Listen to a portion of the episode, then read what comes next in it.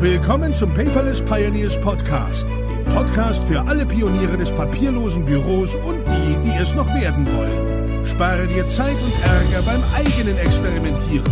Das hat dein Gastgeber André bereits für dich getan. Also lehn dich einfach zurück und genieße die Show.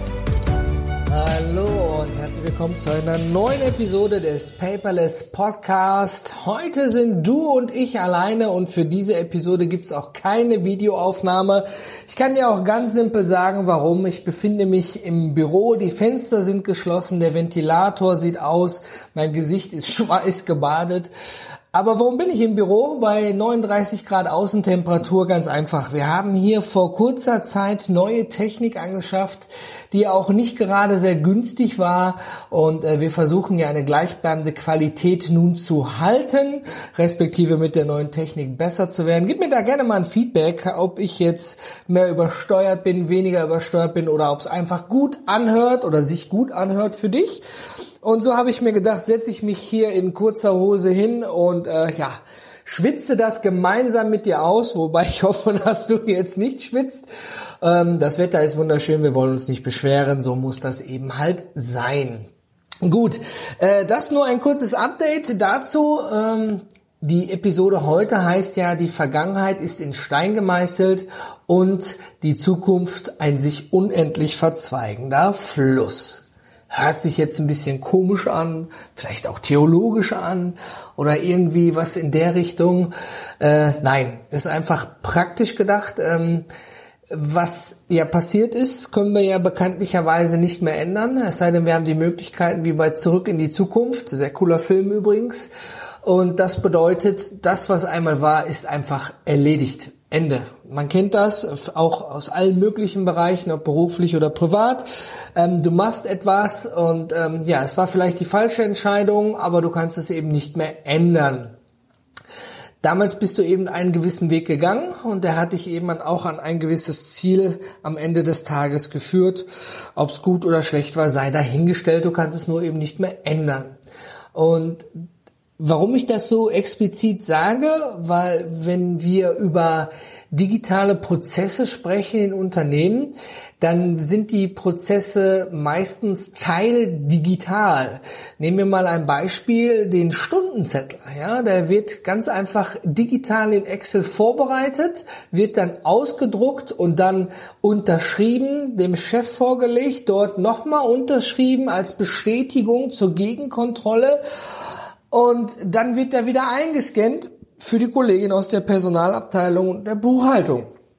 Also das heißt, äh, früher war es immer so, dass wir Papier hatten. Jetzt wird es immer noch genutzt, in Teilen aber mit einer digitalen Variante.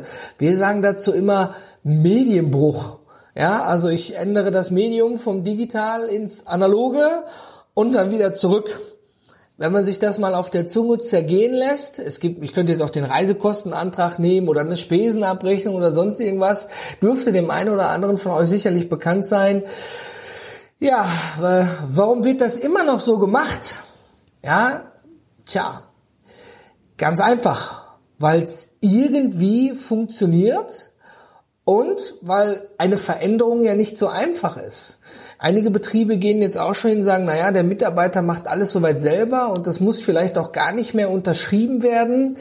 Dann kreischen andere wieder auf, ah, aber digital ist nicht fälschungssicher und dann kann man da auch wieder was ändern, obwohl ich jetzt hier 37,5 Stunden stehen habe äh, kann der Kollege in der Personalabteilung, der mich nicht mag, vielleicht 35,5 Stunden da reinschreiben, dann kriege ich weniger Gehalt. Äh, auch wenn dazu schon sehr viel kriminelle Energie gehört und ich eher nicht davon ausgehe. Aber man hat ja schon Pferde kotzen sehen, man findet immer Gründe dafür, etwas irgendwie nicht zu machen. Weil wenn ich es ausdrucke, ist es wie mit der Schreibmaschine, es hat sich erledigt, es ist fest.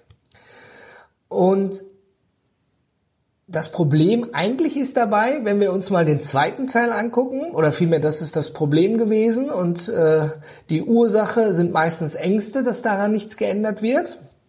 Oder dass auch einfach einem nicht die Zeit dafür gegeben wird. Du als Mitarbeiter oder möchtest vielleicht etwas ändern als Führungskraft, ja, hast da voll Bock drauf, aber vielleicht sagt dein Vorgesetzter oder dein Chef sagt, nee, hör mal, da haben wir jetzt keine Zeit für.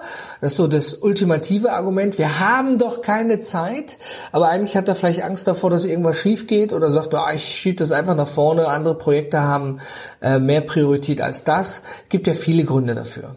Wenn wir uns den zweiten Teil angucken, so die Zukunft ist ein unendlich sich verzweigender Fluss. Ja, natürlich, hört sich auch wieder ein bisschen mystisch an oder theologisch, aber das bedeutet, wenn ich jetzt bei diesem Stundenzettelbeispiel bleibe, ich stehe an einer Stelle, bis hierhin funktioniert das, funktioniert ja immer so, ist vielleicht für den einen oder anderen unangenehm und der hat da vielleicht gar keinen Bock drauf und der andere ist mir eigentlich total scheißegal. Aber wenn man jetzt mal nach vorne guckt, geht man links rum, rechts rum, biegt zweimal ab, vorne, hinten und vielleicht, ähm, ist natürlich eine, ja, spannende Angelegenheit. Wenn du jetzt für dich äh, alleine unterwegs bist, kannst du so viel experimentieren, wie es dir beliebt, weil die Gefahr liegt nur bei dir. Wenn du jetzt zehn Mitarbeiter hast oder auch nur einen Mitarbeiter, ja, da ähm, wenn du dann anfängst zu experimentieren und beim Experiment weiß man ja nie, ob das Ergebnis positiv oder negativ ausgeht, sonst würde es ja nicht Experiment heißen, ist es natürlich auch so, dass da was schiefgehen kann und dann ist irgendwie mal auf Deutsch gesagt die Kacke am Dampfen. Und da kann ich schon nachvollziehen, dass man dann Angst hat an der Stelle irgendwie mal zu sagen, hey, wir führen jetzt eine Software ein für die äh, Stundenerfassung oder eine für die Reisekostenabrechnung oder ja, wir machen das jetzt ganz anders als mit irgendeiner Software, whatever, gibt ja viele Möglichkeiten. Und diese Angst ist schon verständlich, aber am Ende des Tages ist das so wie die, ich sage nicht umsonst bei den Paperless Pioneers, dass das alles digital auch irgendwie Pionierarbeit ist. Ich meine, digital war man auch schon in früheren Zeiten, aber jetzt steigen die Möglichkeiten einfach exorbitant. Ja, und wenn Pioniere anfangen, eine Brücke zu bauen, ja, kann da schon mal auf Deutsch gesagt ein Pionier bei draufgehen. Oder eben äh, die Brücke sieht nicht so perfekt aus, wie als wenn man jetzt fünf Jahre Bauzeit hätte, sondern die hat nur fünf Stunden. Ne? Scotty, wie lange brauchst du für die Reparatur? Zwei Wochen. Du machst es in einer, ich mach's dir in zwei Stunden. Ne? Also man kennt das Thema. Und ähm, das Problem dabei ist natürlich, dass man dann auf der Stelle steht. Und dann natürlich lieber das macht, was funktioniert, auch wenn es vielleicht nicht perfekt ist. Ich sehe uns hier so bei der Paperless GmbH da so ein bisschen als, als Krisenbegleiter oder als Reisebegleiter. Ist ja nicht direkt eine Krise, aber sagen wir mal als Reisebegleiter auf diesem Fluss, der sich da ziemlich verzweigt und wo viele verschiedene Möglichkeiten sind.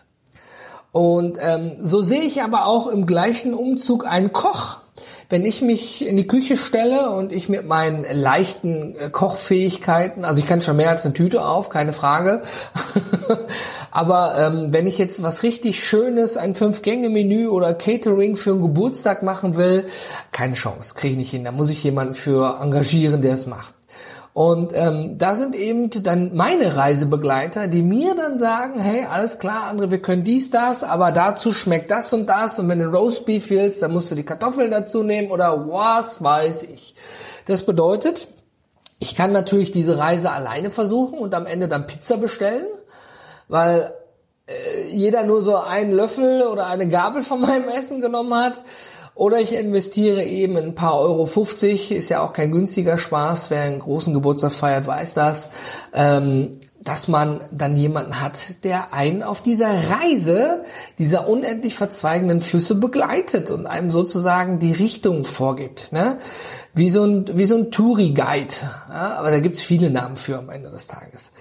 Was ich damit meine ist, auch wenn die Vergangenheit in Stein gemeißelt ist und wir daran nichts mehr ändern können und dann die Prozesse nehmen, die immer funktioniert haben, die mögen auch noch in 20 Jahren gut funktionieren, auf die eine oder andere Art. Gut ist ja immer subjektiv. Die Frage, die man sich dann stellen sollte, ist doch, kann das nicht auch anders gehen?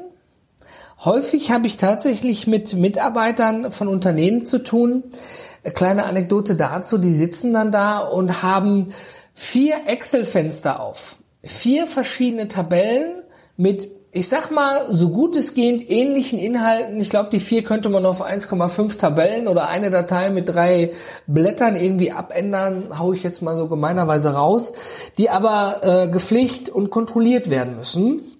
Man kennt das ja, mit Excel wird sich häufig ein eigenes Dashboard gebaut in Unternehmen. Excel ist ja da die verkannte eierlegende Wollmilchsau in diesen Dingen. Und damit kann man auch echt viel machen, keine Frage. Ähm, alles birgt natürlich seine Vor- und Nachteile auch Excel. Ne? Also es geht nicht darum, einfach einen Stundenzettel zu machen, ne? sondern man kann ja auch Auswertungen fahren und, und, und, und. Die Fragestellung ist aber, wenn ich alleine bin, zur 5 geht das? Ja. Wenn ich mir vorstelle, mein Unternehmen wächst und ich habe 200 Mitarbeiter, dann kann ich dafür vier Leute einstellen, die sich darum kümmern. Ich meine, ist gut, aber ob die Leute daran Spaß haben, ja, vier, fünf, acht verschiedene Excel-Tabellen zu pflegen. Eine für die Buchhaltung, eine für, sie, für die Personalabteilung, eine für sich selber zur Kontrolle und die Datei des Mitarbeiters. Mmh. Also du weißt, worauf ich hinaus will. Ne? Auch wenn alles, was wir früher gemacht haben, funktioniert hat, ja, sozusagen in Stein gemeißelt ist, unabänderbar ist, ähm, versucht man ja doch, sich nach bestem Gewissen irgendwie zu helfen. Aber ich kann es völlig verstehen, wenn man Angst hat, in einer andere Richtung zu fahren auf dem Fluss. Ich will dir damit nur sagen, du bist nicht allein. Also wenn du da tatsächlich bei dir innerbetrieblich sagst, egal welche Stellung du hast, ob du Angestellter, Führungskraft oder Inhaber des Unternehmens bist oder Inhaberin, wenn du sagst, hör mal, da gibt's kleine Punkte, die mich stören, da kann man doch bestimmt was ändern, dann sage ich dir, in vielen, vielen, vielen Fällen kann man da wirklich was ändern ohne dass man da irgendwie gleich ein neues Auto für vom Preis-Leistungs-Verhältnis kaufen muss. Viele denken ja immer, oh, Digitalisierung, das hört sich schon teuer an. Das ist teuer. Ja, ist jetzt nicht zu vergleichen mit, mit, mit anderen Berufsgruppen, keine Frage. Aber es geht ja immer um Lohn- und Opportunitätskosten. Ne? Man investiert etwas in Fort- und Weiterbildung und möchte dahinter am Ende natürlich von partizipieren, dass zum Beispiel der Mitarbeiter nicht mehr vier Excel-Tabellen pflegt, sondern seine Arbeit zum Beispiel sinnvoll nutzt. Aber einem sei natürlich gewiss, dass wenn man andere Software benutzt, außer Excel, ich bleibe bei dem Beispiel, entstehen ja auch wieder Kosten. Klar, die Softwareentwickler von irgendeiner SaaS-Software, ja, also Software as a Service, die müssen ja auch irgendwie ihre Familien ernähren. Das heißt, ein Teil der Kosten, der Opportunitätskosten verschiebt sich, keine Frage. Aber natürlich die Lohnkosten, das ist ein ganz anderer Faktor. Nicht umsonst war auf der PPC 03 der Dr. Beat Bühlmann von Evernote und hat über 30 Prozent Lohnkosteneinsparung erzählt.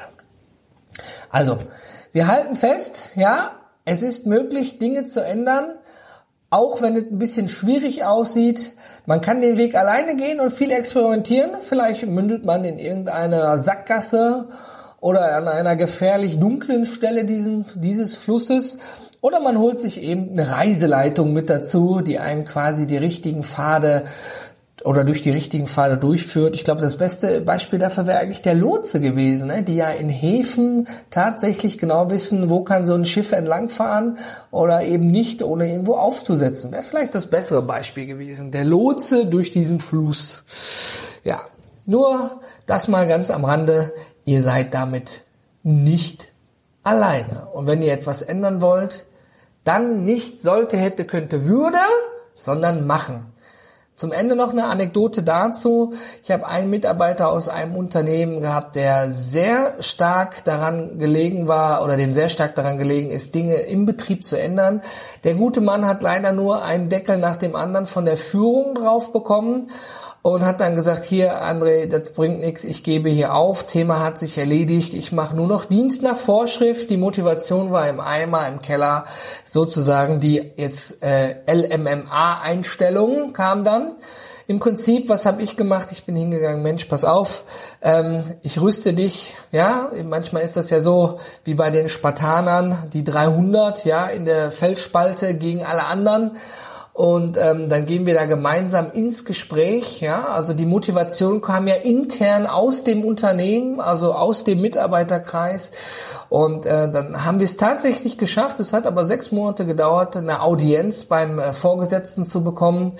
Und ähm, dann hat sich herausgestellt, dass derjenige gar nicht so abgeneigt der Situation war und das gar nicht so aufgefasst hat, wie es ursprünglich gedacht war.